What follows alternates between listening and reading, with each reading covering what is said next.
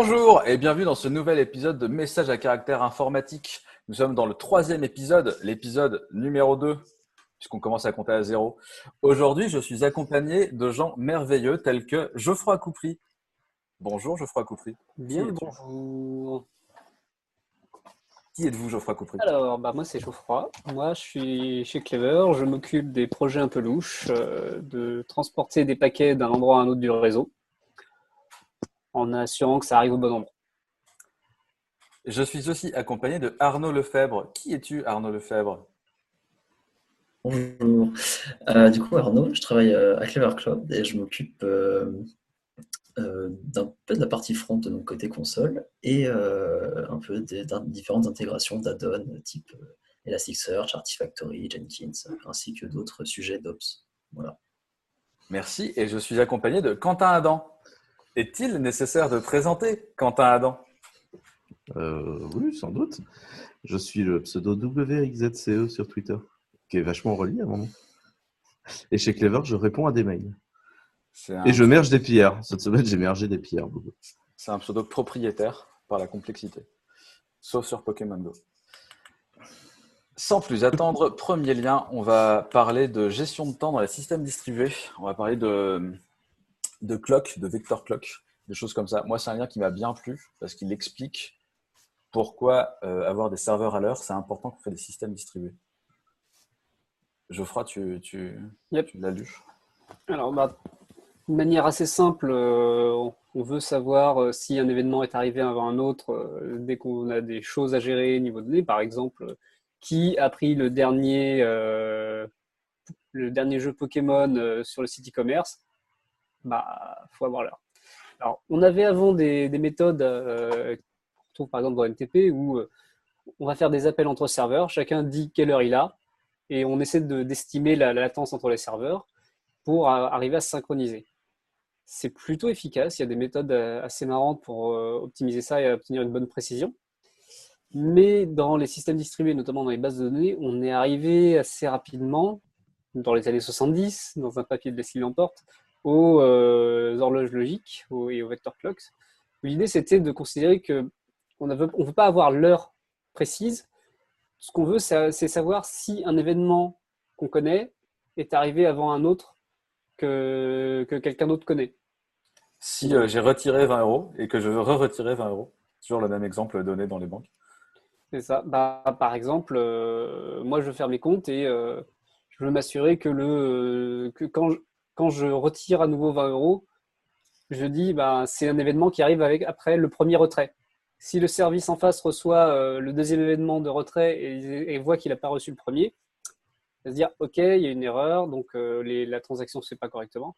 Et en fait, relaxer un peu la synchronisation comme ça, ne pas s'assurer qu'on est juste complètement à l'heure, mais qu'on a un ordre qui est à peu près cohérent, ça permet d'être euh, plus rapide, d'être de mieux gérer sa donnée, on va dire. Et euh, donc il y a énormément de bases de données qui se battent là-dessus. On va pas se leurrer, gérer un ordre correct dans les événements sur euh, des centaines de machines, ça reste quand même un, un- un vrai problème. hein. Bah ouais, euh, Enfin, c'est moi, c'est le problème principal de tous les systèmes distribués. En fait. C'est ça. c'est ça. C'est pour ça qu'MTP, ça me fait un peu flipper, mais c'est pas grave, puisque euh, Spanner a réglé ce problème en utilisant des horloges atomiques. Mais ils en parlent pas dans le blog, je suis déçu. Ils parlent de, bah, de Quartz et ils parlent de, de, bah, de gestion de la fréquence comme ça. Mais D'un peu autre côté, d'un d'un autre côté le, le mec qui a écrit le blog est interne chez AWS. Donc il va pas te dire genre Google a fait un super truc. J'ai pas dit Google, j'ai dit horloge atomique. Il y a- il y, a moyen qu'ils aient l'équivalent euh, chez, chez AWS, d'avoir dans chacun de leurs DC une grosse source de temps. En fait, il y a des systèmes où il y a un réseau parallèle au réseau juste donné, qui est le réseau de temps pour s'assurer que toutes les machines sont à peu près à la même heure. Je pense que si tu gères un une, truc comme euh, S3 euh, au niveau mondial, tu dois t'assurer d'avoir de la synchro qui marche quelque part. Yes, Arnaud, euh, tu as un avis là-dessus? Remarque? Non, pas spécialement. euh. Non, Ah bah, du coup, euh, tout à l'heure. c'est ça. Euh, du coup, tu vas nous parler du prochain lien. Le prochain lien, c'est. Un, euh, un- un point de peut-être sur les systèmes distribués, euh, sur le temps dans le système distribué. Euh, c'est pas la seule solution pour synchroniser les systèmes, mais c'est hyper important. Et du coup, dès que vous voulez utiliser des systèmes en cluster, quels qu'ils soient, euh, on vous demande pas de savoir implémenter les algos qui sont en dessous, surtout qu'il y a toujours des subtilités entre l'algo et l'implémentation. mais je pense que c'est assez pertinent quand même de, d'aller lire ce type de papier, même si vous, vous avez l'impression de juste utiliser une Mongo.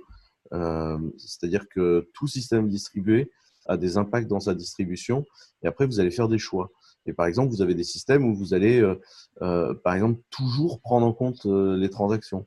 Vous avez des systèmes où c'est l'ordre de la transaction, d'autres où c'est l'heure de la transaction qui va compter. Enfin, c'est assez intéressant de regarder comment est construit du coup la base de données distribuée que vous employez euh, en sous-jacent pour être capable de faire les bons choix. Donc, ce type d'article est intéressant à, lire, même avec. Euh, euh, enfin, faut se faire un bon técho avant, il faut, faut, accepter que ça va être un peu pénible, il va y avoir un peu de maths, mais, mais, mais je pense que c'est important de lire ce type d'article euh, même si on a l'impression d'être juste un utilisateur de ces systèmes-là, pour être capable d'affiner ses choix. Quoi.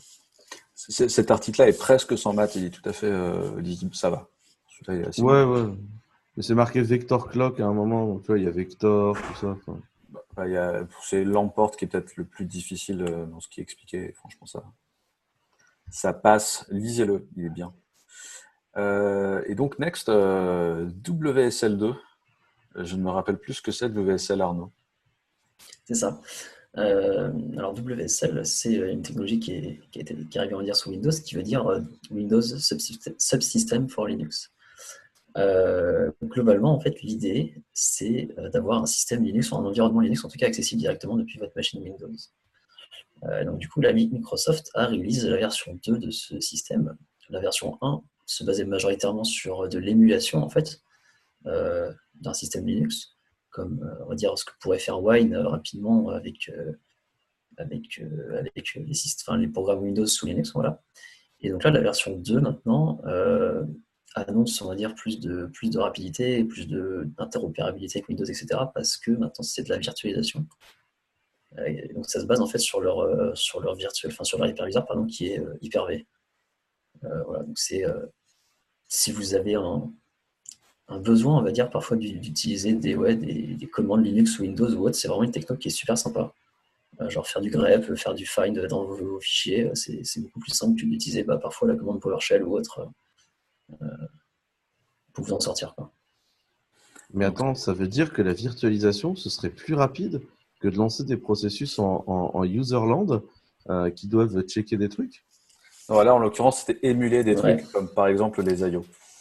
Ouais, mais en fait, euh, au-delà de l'émulation, tu es obligé de faire. En fait, tu es en userland, tu fais de l'émulation. Et en fait, euh, une fois de plus, je trouve que le gros intérêt, c'est de prouver une fois de plus que la virtualisation, c'est juste euh, une enclave sécurisée dans le CPU qui permet l'exécution de programmes. Et c'est vraiment comme ça qu'il mm. faut le prendre. Il ne faut pas le prendre comme étant une machine virtuelle au sens VirtualBox, Tagada de soin de soin, quoi. C'est vraiment un truc.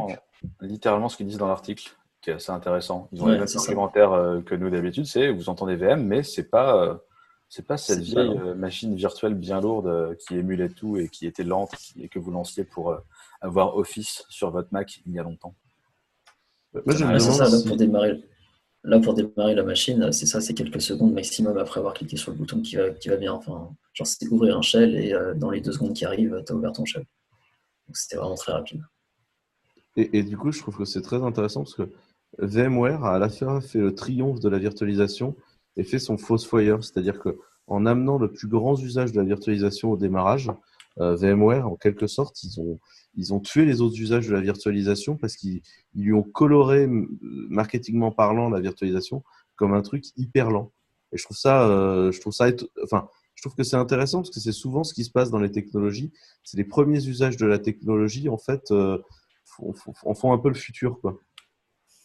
Normalement, tu as, quelqu'un qui apporte une, nouvelle technique qui est, inutilisable. Tu as quelqu'un qui construit la, première couche d'abstraction crade par-dessus et tout le monde construit au-dessus après. La, killer app, ça va être killer app en killer app, ou plus euh, le machine learning dans les années 80 c'était inutilisable, mais maintenant c'est le, le, feu parce qu'enfin on peut s'en servir. parce qu'on a euh, les moyens de le faire. Sur WSL 1, l'émulation, il y avait aussi un vrai problème sur le, match entre Linux et Windows. Par exemple, euh, sur Windows, fork un process, c'est une opération qui est beaucoup plus coûteuse qu'en Linux.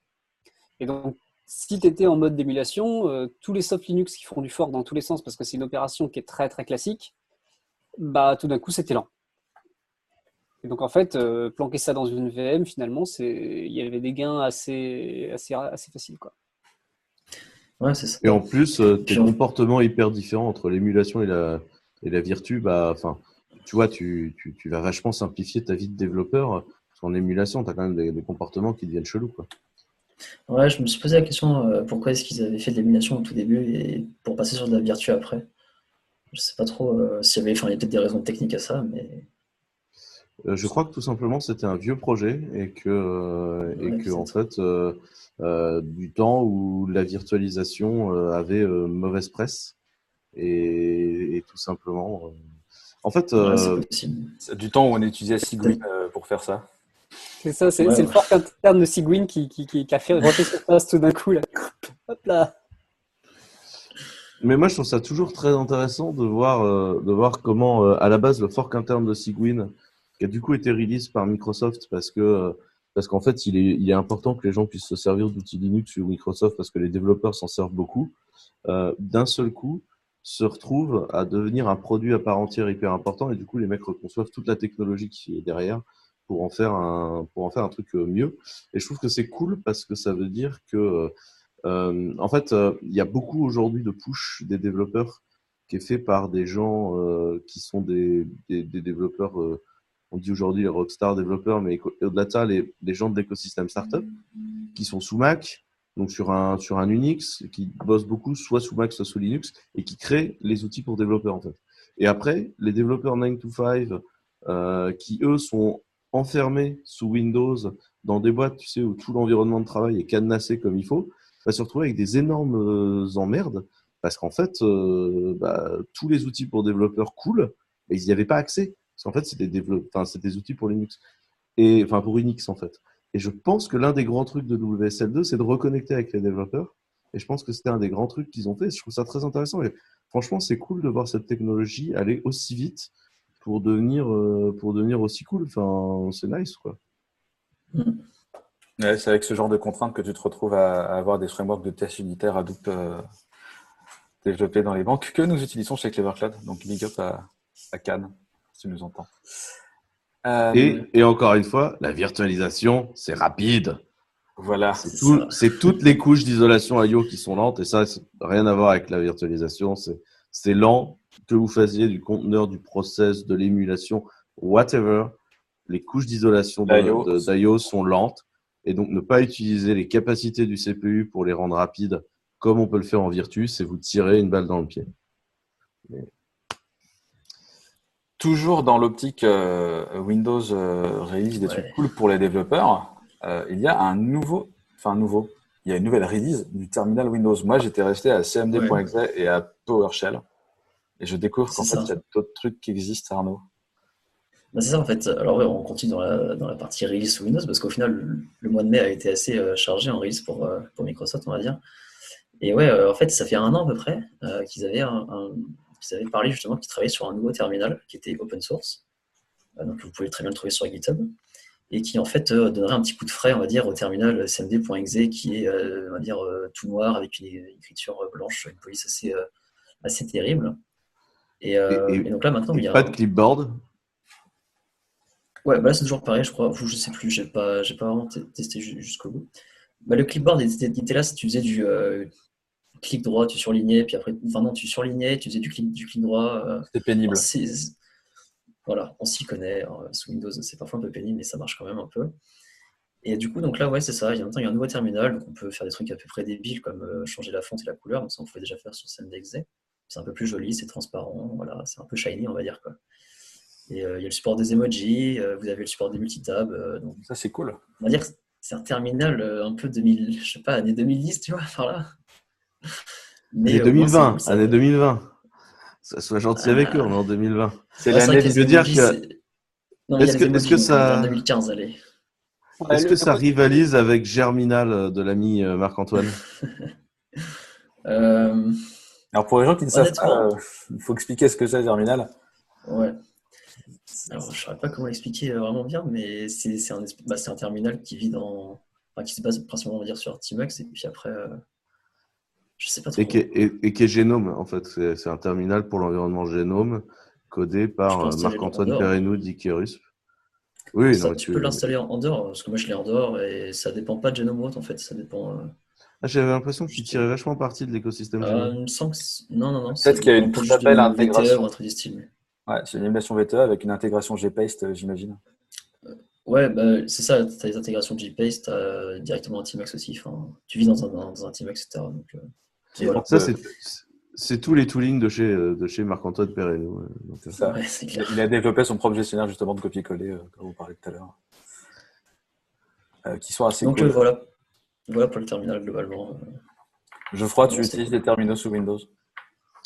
J'en ai utilisé. Euh, Il y, a- il y avait, il y avait eu des, un précurseur à ça. Effectivement, ça- ça- comme tu dis, ça fait très 2015. euh, notamment l'aspect, on va utiliser le GPU pour, euh, pour afficher du texte. En fait, Ouais. ça paraît overkill, mais c'est extrêmement utile parce que bah, quand tu commences à avoir du texte qui défile très rapidement, c'est Bah, nous, dans la console, les, les logs, euh, les logs qui sont affichés dans la, la console Clever sont. euh, Enfin, il y a une propriété CSS qui dit bah, tu les renders via le GPU. Quoi. Parce que, ça. en effet, quand il y en a beaucoup, Même- beau. plus loin que ça, si tu commences à avoir du Retina, des choses comme ça, enfin, il y a un moment, même le texte brut que tu en fonte monospace de, de codeur, bah, tu vas quand même avoir besoin d'un affichage correct pour ça. J'avais des, j'avais fait des benchmarks à une époque qui étaient changés d'un programme et mon benchmark bougeait complètement d'un programme à l'autre selon si je faisais le benchmark chez moi ou au bureau. Et je comprenais pas pourquoi le benchmark changeait entre chez moi et au bureau. Et en fait, ce qui se passait, c'est quand j'étais au bureau, j'avais mes écrans secondaires branchés. Et donc, le terminal dans lequel je lançais le programme que je benchmarkais restait affiché et je le regardais s'exécuter, donc avec tous ces logs qui circulaient. Et quand j'étais chez moi, j'avais pas d'écran secondaire, j'étais sur un seul écran et du coup, je n'étais pas sur le terminal euh, du programme qui se faisait benchmarker euh, pendant euh, pendant qu'il renaît et donc affichait tous ces logs. Et du coup, le terminal ne calculait pas l'affichage des logs parce que le terminal était bien codé et donc ne calculait pas l'affichage des logs. Et en fait, le benchmark variait de 30% quand même d'un coup à l'autre, alors que le programme faisait quelque chose de complètement différent. Voilà. Comme quoi, afficher du texte, c'est compliqué. Ouais, S'il y en a que ça intéresse sous Linux, c'est Kitty et Alacrity qui sont les, plus connus dans les, dans les terminaux accélérés en, en GPU. Euh, la mon- tourne sous, sous OS X aussi. Sous ASX aussi. Kitty aussi, je crois. Euh, moi, j'utilise Kitty. Voilà. Qui ne sont pas écrits en Rust, contrairement à Espanso. Espanso, c'est un lien apporté par Quentin. C'est un texte Ouais. expanseur Euh, à la Rust. c'est en Rust, je crois. hein. Ouais, à la critique, c'est en, à la critique, c'est en Rust. My bad. Enfin, à la critique, c'est en Rust avec euh, deux, trois couches un peu baliveau euh, dont il faudra qu'on discute, mais à la critique, c'est en Rust. Euh, oui, Espanso. Espanso, euh, alors pour ceux qui ne savent pas ce qu'est un text expander, euh, moi, ça fait des années que j'utilise un soft qui s'appelle Atext, qui est, en fait, tu tapes un petit bout de texte. Donc, par exemple, pour donner, pour donner mon adresse mail, moi, je tape q at cc et ça écrit quentin.adam at clever-cloud.com. Et en fait, ça remplace une abréviation par un truc. Et ça, c'est capable de gérer des choses comme bah, je te mets une phrase complète et je te remets au milieu. Euh, c'est capable de rajouter l'heure. C'est capable d'aller chercher. euh, dans le cas de, de, de Espanso, donc il est écrit en Rust. Il est très rapide. Euh, il est très propre. C'est rare de voir un logiciel aussi bien packagé. Il est propre. Il marche sous Mac, sous Linux, sous Windows. Euh, et il est capable d'exécuter des scripts. Donc par exemple d'aller chercher les prochains time slots disponibles dans ton agenda. Il est capable de gérer des extensions. Donc, ils ont une espèce de, repository dans lequel tu as euh, du lorem ipsum. Donc, par exemple, tu tapes deux points lorem 1, ça te fait du lorem ipsum sur un paragraphe. Deux points lorem 2, ça te fait deux paragraphes de lorem ipsum. Mais ils ont d'autres, euh, ils ont d'autres euh, trucs euh, vachement intéressants en fait dans le dans le repository et ils commencent à faire des repositories privés. Là, un des trucs que je veux faire, c'est pour tous les gens qui font du commerce chez Clever, tout l'argumentaire Clever, etc le centraliser dans un repository disponible comme ça. Euh, donc j'ai trouvé ça super cool. Euh, je, je suis assez fan. Une excuse pour faire la documentation structurée à, à coup d'expander. Euh, donc, je ne sais pas si j'irai jusque-là. Par contre, pour faire des démos, euh, je ne sais, pas si Uber utilise ça, mais quand tu fais des démos en live, plutôt que de montrer que tu sais taper avec un clavier, avoir un expander, c'est vraiment cool. C'est ce que je fais moi pour les pour les confs que j'ai pu do- pu donner dans un terminal. Euh, si jamais j'étais pas à l'aise, en fait, mon expander prenait le relais. Donc moi, je vais switcher, je pense, de la texte à, à Espanso parce que j'ai vraiment bien aimé le truc. Je trouve ça vraiment cool. Et euh, il y a des trucs vraiment sympas euh, dans les. Il y, a des, il y a des formules Excel préprogrammées dans les packages. Et après, il y, a des, il y a des petits trucs du genre là, tu as un, un, truc qui permet de faire un display de ta public IP. Donc tu as deux points IP et bam, ton IP apparaît euh, dans les systèmes. Donc c'est vraiment pas mal foutu. Il y a des choses euh, plutôt sympas. Euh, donc je je, suis, je, suis, je vous recommande ce soft. Moi, j'ai beaucoup aimé bosser avec un text expander euh, toute ma vie et du coup, je vous recommande de, de passer au text expander. Voilà, Arnaud Geoffroy, vous êtes utilisateur de ce genre de choses? Du tout. Du tout. Alors moi, je connaissais même pas le truc en fait avant que le lien ait été mis. Je savais pas que ça existait. Donc, euh... donc, donc euh, voilà, tu l'utilises parce que c'est cool et pas parce que c'est écrit en Rust euh, seulement. Comme par exemple Photon lien suivant. Qu'est-ce que Photon? C'est du processing euh, d'images en Rust et en Wasm, et du coup, ça tourne dans le browser et euh, tu as une LibRust que tu fais retourner en natif euh, si tu veux. Ça, c'est un lien de Geoffroy, je crois. Ça. Donc, en fait, ça fait longtemps qu'on se dit, mais on pourrait, dans le navigateur, exécuter des apps un peu, un peu costauds au niveau processing. Il y avait des, exemples de, on ferait une espèce de Photoshop en, Wasm, enfin en, en browser avant. Et là, euh, là ça se professionnalise. C'est-à-dire qu'il y a une crate qui est assez connue qui s'appelle Image, qui a été wrap, compilée en WASM et mise dans Photon, et Photon a rajouté son set de filtres par-dessus. En fait, c'est quelque chose qui se charge extrêmement rapidement dans, dans, une page, qui applique des filtres très rapidement aussi. Donc, il y a du processing assez avancé qui peut être fait directement côté navigateur. Alors, ça peut être un petit filtre comme ça juste avant d'uploader une image, à quelques millisecondes pour charger le, la lib, ça, c'est largement gérable, mais on peut aussi imaginer vraiment quasiment du traitement d'image dans le navigateur qui soit euh, aussi fluide qu'une application native. C'est quelque chose qui, m'intéresse beaucoup parce que on attendait des cas d'usage comme ça, euh, l'édition d'images, de sons, de vidéos dans, dans, le navigateur sans passer par une app native.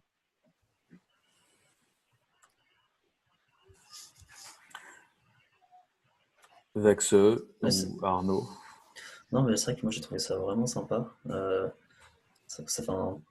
C'est vrai que c'est toujours parfois un peu chiant si tu veux éditer, une image, pardon, euh, tu dois avoir le bon outil peut-être ici et là, genre je sais pas sous Mac pour euh, sortir un peu de Photoshop ou sous Windows, tu vois, mais genre sous Linux t'as GIMP, moi je suis nul avec GIMP. Et, euh, juste parce que tu as la flemme que GIMP se lance. ouais, aussi, tu vois, tu vois mais juste avoir un site peut-être qui te permet de faire des petites modifs super simples, en fait, super débiles, ça peut être vraiment, vraiment sympa, je pense. En, général, je tape free, en ligne, euh, free Online Image Editor sur Google et, je prends le premier que je trouve. Ouais, c'est comme ça que je fais aussi au final. En Flash et tout. Non, mais, euh... on, se retrouve régulièrement à avoir du image magique appelé directement en command line côté serveur pour traiter les images qui arrivent euh, de les API. Enfin, c'est dire si le traitement d'image en web, c'est quand même crade pour le moment. Mais du coup, c'est tout ce euh, qui est personnalisation, euh, enfin tout ce qui est fil, tout ce qui est personnalisation de thème, tous ces trucs-là, c'est quand même super cool de pouvoir le faire tourner. Et puis même euh, là, nous avec Arnaud, on a, quand on a fait Maker, on a dû jouer pas mal avec les images parce que l'interface graphique est faite en natif et on utilise justement la Create Image pour faire ça. Et clairement, il y avait des choses qui manquaient en processing. Bon, nous, on les a fait autrement. Mais tu vois, euh, typiquement, le resizing, ça aurait été cool de l'avoir. Euh, ça... enfin, maintenant, c'est codé, c'est codé, tu vois, mais ça aurait été cool de l'avoir, le resizing photon. Ça a été arrivé, mais ce qui, est, ce qui est vraiment cool, c'est le. Tu n'as plus besoin d'installer Image ou, euh, ou assimiler et faire du C. Donc, c'est, si c'est natif euh, et que ça fait du, du, du WASM, c'est-à-dire qu'on peut s'en servir dans le, dans le phase de Clever ou dans des, des petits trucs sandboxés comme ça. C'est plutôt une bonne nouvelle pourra faire du Instagram en serverless euh, sur Clever. Tu as déjà essayé de le coller un peu dans le face ou pas, Jérôme? Ah, le, traitement d'image, les filtres, tout, oui, ça marche. Je, te, rappelle que tu as fait une démo de watermarking avec euh, Quentin. Oui, mais c'était pas avec Photon, c'était avec image. C'était avec image. A priori, ça va pas marcher directement parce que c'est très très euh, orienté WASM dans le browser. Mais par contre, image, j'ai déjà utilisé. je l'ai même en sous en sous-fonctionnalité d'un autre exemple où euh, je préprocesse une image avant de la filer à, traiter par un modèle de machine learning. Donc euh, ça marche plutôt bien. Hein. Les, le, enfin, moi, ce que je trouve cool, c'est qu'en fait, en Rust, là, ils sont en train de réécrire tranquillement toute la base de ce qu'il faut pour faire un système en bien distribué, bien propre. Ça va être vraiment sympa, je pense. Donc c'est cool. Yes. Ah, dans les réécritures un peu, un peu euh, dans le monde, nous, nous arrivons à, à Matrix. Euh, Matrix, c'est le, protocole utilisé par euh, Riot.im, qui est le, le, gestionnaire de, le, logiciel de chat. Et ils sont lancés dans le peer-to-peer, et ils sont lancés dans le peer-to-peer un peu comme les sauvages en disant. On peut expliquer, c'est un, une sorte de fédération, c'est un, un, remplaçant Slack open source avec un mode fédératif. On peut le dire comme ça? Pour, pour, expliquer aux gens à quoi sert Matrix. Bah, c'est une spec aussi. Euh, c'est surtout une spec en fait, avec une implem. Une spec et tout. Ouais. Il propose des couches bas niveau euh, en implem. Après, tu peux, libre à toi de t'en servir ou pas. C'est vrai, tu peux faire des rooms, tu peux faire des, euh, bah, des, ouais, des channels, bon, c'est pareil, mais je, des serveurs tout, tout entiers, etc.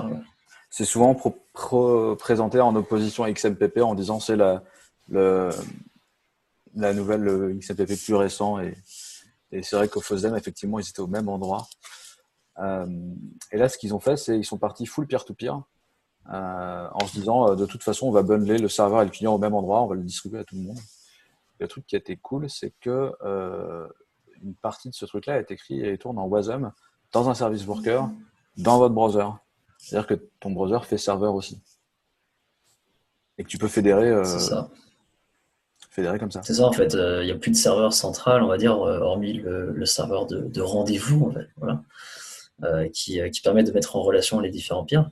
Mais ouais, c'est ça, c'est chaque, après, chaque client est aussi au final un serveur et, et, peut devenir host d'une partie de la conversation, etc. C'est cool le peer-to-peer. Hein. Bah ouais, c'est trop bien. Tu veux, dire sur quoi tu bosses aux gens? Tu, veux dire sur quoi tu bosses en ce moment aux gens, Arnaud, en peer-to-peer C'est marrant ce que c'est. Euh, c'est vrai, en ce moment, je fais euh, un cache, on va dire, de dépendance euh, en peer-to-peer. C'est-à-dire, bah, sur toutes les instances de Clever Cloud, il y a différentes dépendances qui ont déjà été téléchargées depuis des serveurs externes. Et l'idée, ce serait que, au lieu d'aller chercher ces dépendances sur des serveurs externes, d'aller plutôt les chercher sur les instances qui sont juste à côté. Euh, de, de, vous, en fait, sur même, le même serveur ou en tout cas dans le même DC. Euh. en clair, au lieu de télécharger six fois Spring Boot, en fait, euh, on va le chercher à côté. Quoi. Et comme on a des, tonnes et des tonnes d'applis, ça, ça, commence à avoir un R0 intéressant. C'est l'idée. Le... Et au final, on utilise en fait la même lib que ce qu'utilise Matrix, hein, lib P2P qui, qui est au cœur de, de, pas mal de projets. Mais lib P2P à la base, c'est les, les, gens de chez IPFS non, qui ont fait ça? Ouais, ouais c'est ça. C'est les gens de chez IPFS qui, euh, bah, en fait, je pense qu'ils se sont dit, bah, il y a probablement moyen de faire un truc en dessous, et surtout, en fait, il faut quelque chose. De... En fait, tu as l'IP2P qui est une spec, en fait, on va dire, et qui est après implémenté dans différents langages, avec euh, Go et JavaScript étant les langages les plus, euh, les, plus complets au niveau de l'implémentation de, la, spec. Donc en fait, c'est ça, il y a des en, en, JavaScript, en Go, en Rust pour faire du peer-to-peer assez, on va dire, facilement. C'est vraiment pas mal. Euh, la question que je me demandais sur le peer-to-peer, c'était est-ce qu'on se retrouverait dans la même situation qu'IRC avec euh, besoin d'être connecté tout le temps euh, et, de, plus avoir de, d'avoir un logger pour avoir l'historique? Ou si du coup, quand tu te reconnectais à ta maille, aux gens qui avaient la même room que toi, tu pouvais re-récupérer l'historique et du coup, tu n'avais pas besoin de logger tant qu'il y a quelqu'un qui reste connecté tout le temps. non, non, c'est comme. en fait, c'est des protocoles qui ont été inspirés de tous les travaux qui ont été faits sur Diaspora. Et du coup, euh, tu as la, notion de où est-ce que j'en étais et pour tout récupérer existe. Ah, là où IRC, en fait, IRC n'est pas du tout du P2P. Tu es un client serveur et si le client n'est pas là, il va mourir. Et donc, en fait, tu es obligé de te mettre un client persistant et toi-même avoir un client de ton client. Ou alors venir te connecter en SSH et du coup, tu es en ligne de commande. Et, et c'est pour ça que ça se passe euh, comme ça se passe. Après, il commence à y avoir des clients très sympas en IRC euh, qui stockent tout tranquillou dans une database. Et, et toi, tu t'y connectes et tu es en WebSocket dessus, c'est pas si mal. Et ouais, la database, c'est quand ça se passe bien. Moi, j'avais déployé de Lounge et c'était euh, c'était sur un fichier. Tout était logué en fichier. Mais je crois que Riot, ou je sais plus qui, enfin bref, fournit des bridges IRC à travers le protocole Matrix. Donc au final, euh, tu peux avoir ton application Matrix sur ton téléphone et accéder à tes channels IRC, etc. Si jamais l'occasion de rappeler qu'il euh, y a un chan euh, Clever euh, de mémoire sur Freenode. Je ne sais pas s'il y a encore beaucoup de monde dessus. Ouais, il y en a un. Il y, a, quelques personnes. Il faut que je me reconnecte. Mon... serveur est en mort. Je ne me suis pas connecté. Et il y en a, il y a un Jitter aussi, euh, toujours dans la, dans la, dans la série euh, Parler avec, euh, avec des gens, euh, jitter.in. C'est ça. Euh, et nous, on a une room FR et une room EN. Du coup, euh, vous êtes les bienvenus pour, par exemple, venir nous parler de ce podcast dessus. Euh, sans transition, on passe au lien suivant. Euh, mais je crois que c'est toi aussi, Arnaud, qui l'a mis, euh, ce lien-là. Ouais. C'est sur les. Parce que il se trouve que ça décrit un problème dont tu as été victime la semaine dernière. Oui, voilà, c'est ça. Alors, donc le, le lien, globalement, c'est. Euh, enfin, le problème dont on a été victime, on va dire, la semaine, dernière, enfin, la semaine dernière, plutôt, on va commencer comme ça, c'est euh, une expiration de certificat intermédiaire. Euh, donc, c'est-à-dire que quand vous avez un certificat, en fait, vous insérez ça sur votre site, vous avez toute une chaîne de certification. Vous avez votre certificat à vous, et après, vous avez donc en général des certificats intermédiaires et ensuite un certificat, on va dire, route. Et en fait, toute cette chaîne-là valide le fait si votre client TLS valide la chaîne ou pas, c'est-à-dire que votre site est bien, bien de confiance euh, parce que bah, la chaîne est résolue. Euh, et du coup, il y a deux semaines, euh, à un moment, donc c'était un dimanche matin, tranquillement, voilà, euh, un DCA intermédiaire a expiré. Et ce certificat en fait, était beaucoup utilisé. Donc, il a impacté au final euh, pas mal de monde. Nous, on a été moyennement impacté au final. Euh, en tout cas, en interne, on n'a pas été impacté. C'était à la rigueur les vieux clients, c'est ça qui essaient de se connecter à nos services qui avaient du mal. Mais euh, au final, les clients de nos clients n'ont pas été euh, impactés euh, si le certificat n'était pas impacté non non plus. Mais voilà. Et du coup, euh, ça faisait que, bah, je ne sais pas si par exemple vous faisiez un curl sur une machine un petit peu vieille, bah, il y avait une erreur TLS, alors que si vous iriez dans votre browser sur la même URL, ça ne fonctionnait pas. Ah, Est-ce que les browsers ship leur propre, euh, leur Ouais, propre ça, en fait, les browsers- les leur propre update et euh, surtout, là, nous, dans notre cas, ce n'était pas le cas de tout le monde qui était impacté. Mais alors, je n'ai pas tout compris, mais un certificat peut être. Enfin, on peut valider la chaîne d'un certificat par plusieurs chemins, on va dire. Et euh, du coup, nous, en fait, euh, comme le certificat intermédiaire qu'on utilisait avait déjà été cross-signé, je crois, avec un autre certificat, en fait, il y avait deux résolutions possibles de toute la chaîne. Et bah, du coup, en général, euh, les navigateurs utilisent les deux, alors que parfois, certaines libs, genre baptisal, je crois 1 apparemment, voilà 1.1, mais la 1.0 euh, utilisait que le premier pass et c'était probablement celui qui était expiré. Enfin bref. Mais ce qui n'est Euh, pas euh, forcément super intuitif quand tu fais beaucoup de web et qu'on t'explique que Let's Encrypt Ah euh, est génial et que tu dois juste mettre à jour ton certif euh, côté serveur, c'est que en fait, ça se passe aussi côté client. Et ça, on n'en parle pas beaucoup. Et, et c'est là que je me rends compte que tous les objets qui sont pas à jour ou tous les. Un ordinateur se met facilement à jour, mais il n'y a pas que des, des trucs qui accèdent à Internet dans les ordinateurs, enfin dans les desktops ou dans les laptops. Il y en a aussi dans les smart machins, dans les TV, dans, les, dans, les, dans toutes ces conneries. Et, et là, euh, bah, si, euh, si on ne Bah, pousse pas ça. de mise à jour, C'est ce que décrit en fait le lien, c'est que la personne avait fait un moment, euh, genre, c'est la BBC apparemment qui avait mandaté cette personne pour faire un, enfin, pour anticiper un problème du style en fait justement parce que dans quelques années ils allaient avoir un problème de certificat expiré et du coup ils se demandaient bah, comment gérer au mieux. Et euh, bah, c'est compliqué en fait parce que c'est pas, tu n'es pas mettre en fait des équipements qui sont pas qui sont pas à jour et bah, tu vas forcément perdre du monde à un moment euh, pendant la bataille quoi. Et c'était un peu, c'est un peu l'un des problèmes qu'il y a. Donc après, euh, aujourd'hui, il y a toujours des moyens de, bon bah, tu vas quand même, il y a quand même des certificats qui sont cross-signés avec d'autres, donc tu peux quand même faire en sorte euh, d'attendre le dernier moment, puis après tu le mets à jour et tu as encore un certificat qui valide un an avec un peu de chance. Il a été mis à jour dans des systèmes il y a 10 ans, etc. Enfin, c'est un peu, c'est un peu de la prière, quoi.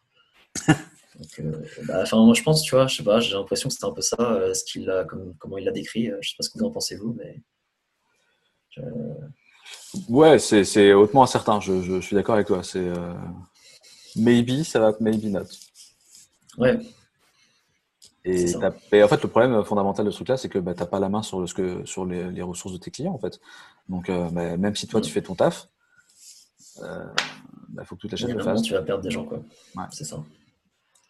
Et c'est triste. Et encore une fois, euh, pas super intuitif euh, quand tu as l'habitude juste de faire du, du web. Euh, un route certificate, c'est valable quoi 25 ans, je sais plus, ou 30 ans Et du coup, euh, Je crois que ça dépend. Ça dépend. Là, celui-là, par exemple, était valable de la, des années 2000, justement, à 2020. Donc, il a été créé genre le 28 mai 2000, c'est ça? Et il a expiré le 28 mai 2020, quoi. Genre, enfin, c'était il y a 20 ans, quoi. Genre, c'est.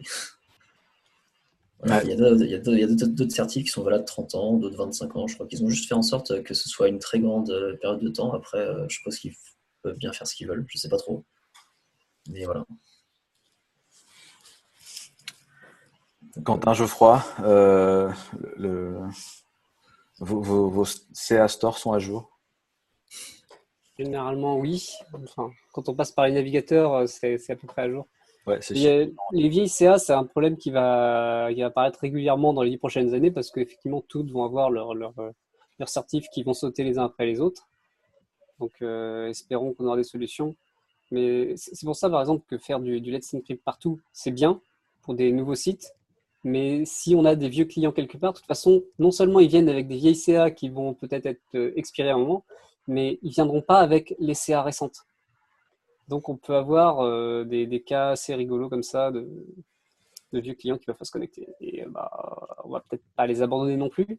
C'est des, fois il y a de l'IoT un peu dans tous les coins qui un, tableau électrique industriel quelque part, un, bus euh, qui envoie des, métriques à un serveur, des choses comme ça. Qu'est-ce qu'on peut faire? On ne peut pas les mettre à jour. C'est ça. C'est ça. Alors qu'on pouvait facilement mettre à jour euh, un décodeur pirate il y a longtemps. Et c'est le lien suivant. On parle de, du cryptage euh, Canal+. Euh, c'est Arnaud, je crois, qui a, qui a rajouté ça, parce que ça te faisait marrer, en fait. Ouais, ça me faisait marrer, ouais, c'est ça. Genre, je me suis dit, ça va vous faire marrer aussi en vrai. C'est effectivement assez amusant.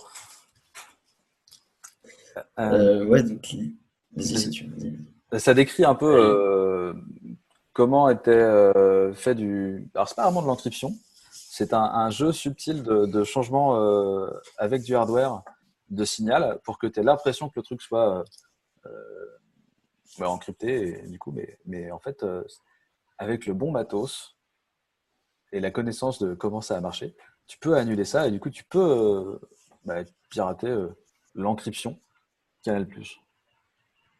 C'est ça. Alors après, du coup, c'était la toute première, hein, si, si je dis pas de bêtises. hein. Ouais, c'était en C'était 84. dans les années, euh, 85, au Ouais, voilà, 4, 4, 84. Donc ça, ça remonte. hein. Mais ouais, l'idée, c'était juste de shift des, des lignes euh, à droite, enfin certaines lignes de temps en temps à droite ou pas. Et ce qui fait que tu avais une image flow, en fait, tout en continuant de regarder, enfin, d'avoir euh, le contenu à peu près, euh, à peu près visible. Ouais, et le son, je sais plus comment il le bricolait aussi, mais c'est pareil, c'est un bricolage en fait, le son. T'avais un autre Ça, bricolage, il ramenait tout à la fin de la frame aussi. Enfin, c'était assez. euh, En fait, ça se base essentiellement sur l'idée que de toute façon, les gens vont pas pouvoir bricoler ça chez eux. Ce qui est devenu une idée majoritairement fausse parce que maintenant, les gens ont des sous et euh, l'accès à des, des, des- des ressources électroniques euh, bah, facile en fait. C'est ce qu'ils disent dans l'article, c'est que tu avais plein de boutiques électroniques qui te vendaient le kit, en fait, pour le gérer. Où tu avais déjà toutes tes pièces? Tu avais le plan? Et... Bon, t'avais peut-être pas le plan, hein, mais euh, en tout cas, tu avais des kits. Ça demandait quand même deux trois connaissances pour le faire quand même, tu vois. C'est ça. Et il n'y avait pas forcément Internet aussi vite euh, euh, que Ah, c'est vrai. maintenant. Il n'y a pas de tuto YouTube. euh. C'est ça. Dans les, dans les bureaux de Clever, là, il y a un, il y a un Marantz euh, qui vient d'arriver comme ampli. Et euh, j'en parlais avec l'électronicien qui nous a aidé à, à réparer le Marantz. Parce qu'en fait, un Marantz qu'on a acheté sur le bon coin et qui était, qui était niqué, quoi, qui marchait plus. Et, fondamentalement, on a juste pris le Marantz, on a ouvert le Marantz, on a bricolé le Marantz et il est reparti. Et on n'a même pas rajouté euh, rien dedans. On a juste rajouté un peu de plomb. Il y avait des pistes euh, en, sale état. On a, globalement, on a fait le ménage on a rajouté des pistes. J'ai demandé d'avoir un voltmètre et de comprendre.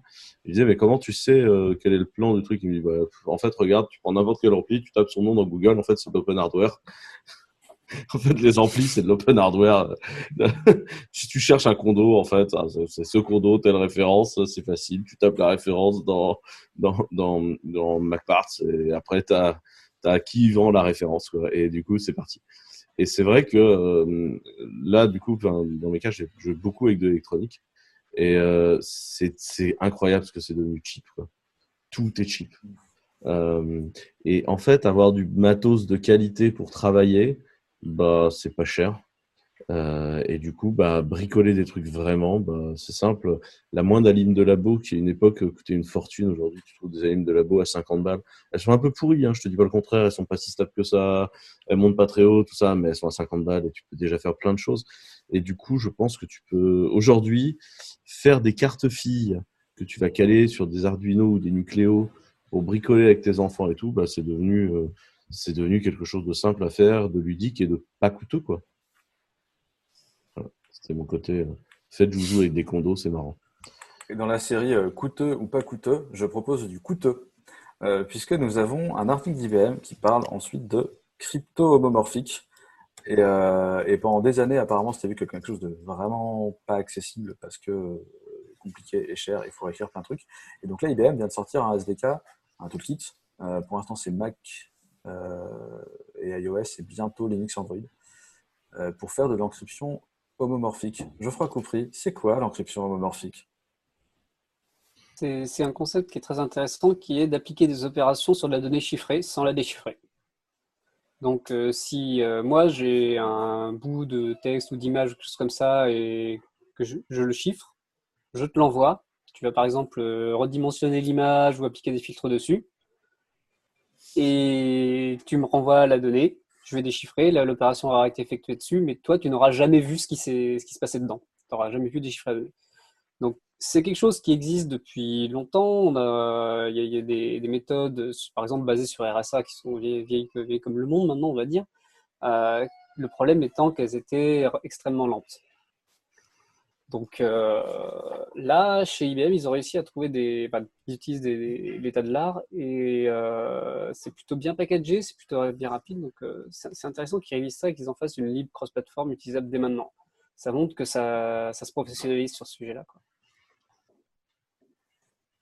tu, tu, en connais d'autres à part IBM Il y a plein de gens qui bossent dessus, euh, notamment l'ami Randindy bosse à fond là-dessus en ce moment, c'est sa nouvelle boîte.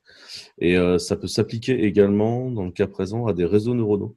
Et c'est très intéressant parce que tu entraînes un réseau neuronal, tu le colles en homomorphique, et après, du coup, tu peux prendre de la data, la chiffrer. Donc, par exemple, la voix dans ton salon euh, de toi en train de dicter des trucs à ton assistant personnel. Ton assistant personnel la chiffre, elle est envoyée au, au réseau pour décodage dans le lointain le- l'assistant personnel peut déchiffrer la donnée, mais du coup, dans les serveurs distants, il n'y a jamais eu la donnée. Et, euh, et ça, c'est enfin, c'est génial.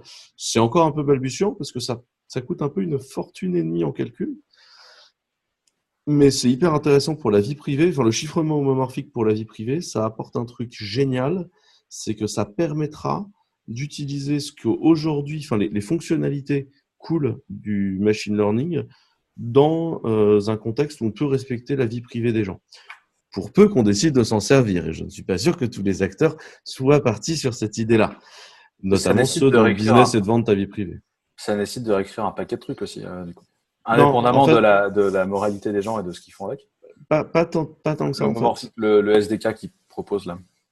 Euh, alors le truc d'IBM, oui. Le truc que Rand fait, non. En fait, tu prends ton TensorFlow, tu le colles dans son bidule et fin d'histoire, tu vois.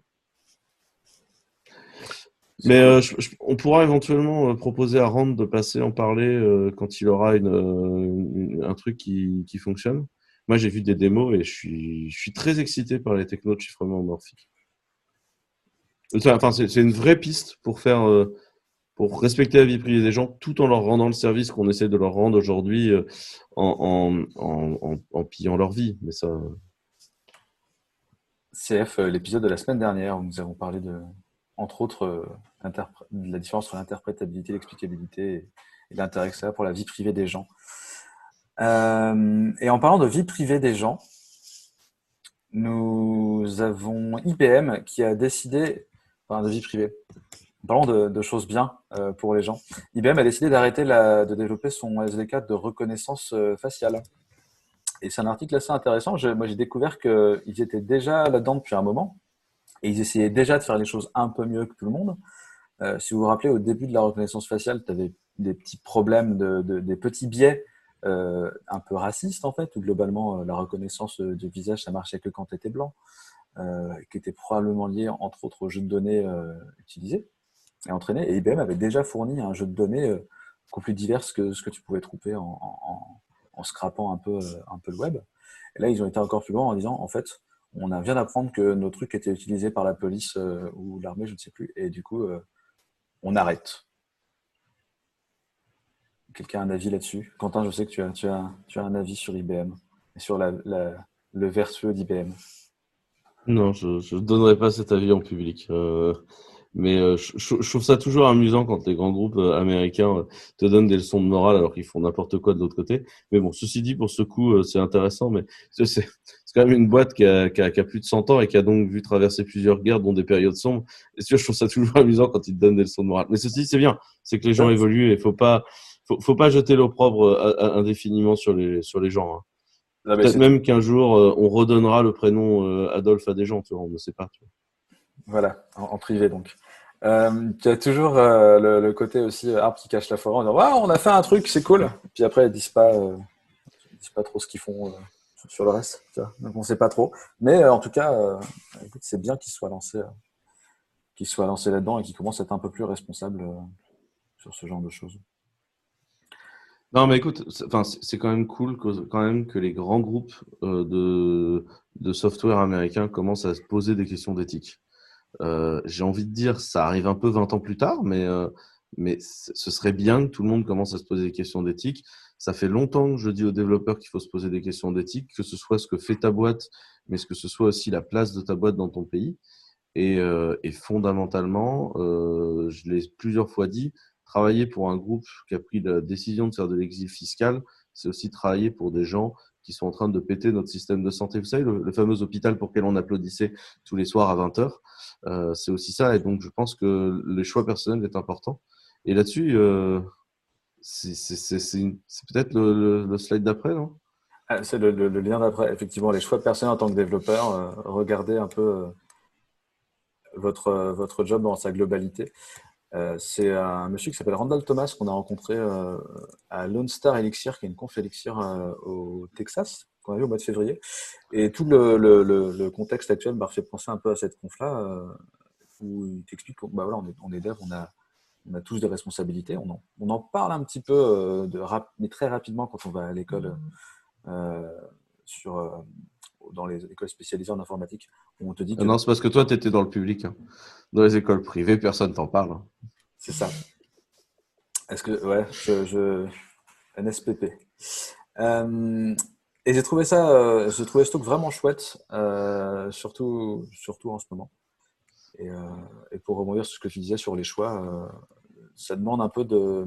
Les choix qu'on fait en tant que, en tant que développeur, pour qui on travaille, ça demande un peu de se demander d'où vient l'argent qui nous finance. Euh, parce que tu as des boîtes qui font de la tech maintenant, mais euh, les revenus de cette boîte-là peuvent, par exemple, venir de l'exploitation de, de, de, de, travailleurs pauvres. Euh, je, je ouais. pense éventuellement à une boîte de cloud dont, dont nous. Ouais, ou, ou, tu pourrais penser aussi au tweet du fondateur de React qui, qui a plus ou moins euh, annoncé qu'il ne cherchait pas encore un travail maintenant, mais que si on lui en proposait un, il quitterait peut-être Facebook, mais que mes conditions salariales seraient ça, ça, ça, mais je ne cherche pas de travail. Ça. Par exemple. Par exemple. Donc euh, voilà, c'est un mec qu'on avait rencontré à une conf, euh, à une conf, euh, une conf Elixir, et, euh, et c'était bien, bien sympathique. Et, euh, et, on va en profiter pour mentionner le fait qu'on a publié un blog sur comment déployer du Elixir sur Clever, en l'occurrence du Phoenix, qui est globalement du qui est à Elixir ce que Rails est à Ruby. Alors, Elixir, à... pour ceux qui ne savent pas ce que c'est, Elixir, c'est un langage qui est basé au-dessus de Erlang. Euh, Erlang est très très bizarre, il est très dans son coin quand même comme langage. Euh, tout le monde n'accroche pas avec. Euh, J'aime beaucoup euh, Erlang dans son concept. À chaque fois que j'ai essayé d'écrire des soft entiers en Erlang, ça s'est quand même fini par ah, je vais le réécrire en autre chose, genre du Rust. Euh, de Erlang, beaucoup ont bénéficié, notamment le système acteur d'Erlang, c'est le système que vous avez retrouvé dans Projector Lean, dans AK, euh, c'est tous ces tous ces trucs là donc en fait c'est quand même un langage qui a une grosse pérennité. Et il y a des gens qui ont écrit un langage au-dessus du runtime euh, donc euh, au-dessus de Erlang OTP qui s'appelle Elixir qui est quand même beaucoup plus accessible comme langage mieux structuré à mon humble avis. C'est un langage qui se déploie bien. Il est plus web déjà dans l'esprit parce que c'est un truc moderne et Erlang ça a été fait dans les années 70 il faut pas oublier que si on peut si on a pu utiliser le téléphone pendant toutes ces années dans le monde entier, c'est quand même un peu à cause d'Erlang, grâce à Erlang. Euh, donc on parle de système très distribué. Et à l'époque, euh, le web euh, grand public, entre guillemets, c'était pas trop ça. Et du coup, Elixir est beaucoup plus agréable à utiliser dans ce sens-là. Et du coup, Elixir est cool. Et Phoenix, c'est un peu Elixir on Rails. Euh, si vous avez envie de jouer un peu chez vous, euh, jouer un peu avec Phoenix. En vrai, il est plutôt sympa ce framework. Moi, j'ai plutôt apprécié quand j'en ai fait. Je crois même qu'il y a des bouts de trucs chez nous en Phoenix. Il y a deux, trois trucs qui tournent en Phoenix. Le, truc qui est vraiment top, c'est la, la notion de, je crois que c'est live action en Rails, enfin la, partie euh, WebSocket, la gestion de la WebSocket, euh, de manière générale. Dans Phoenix, c'est super bien foutu. C'est vraiment cool pour faire du temps réel.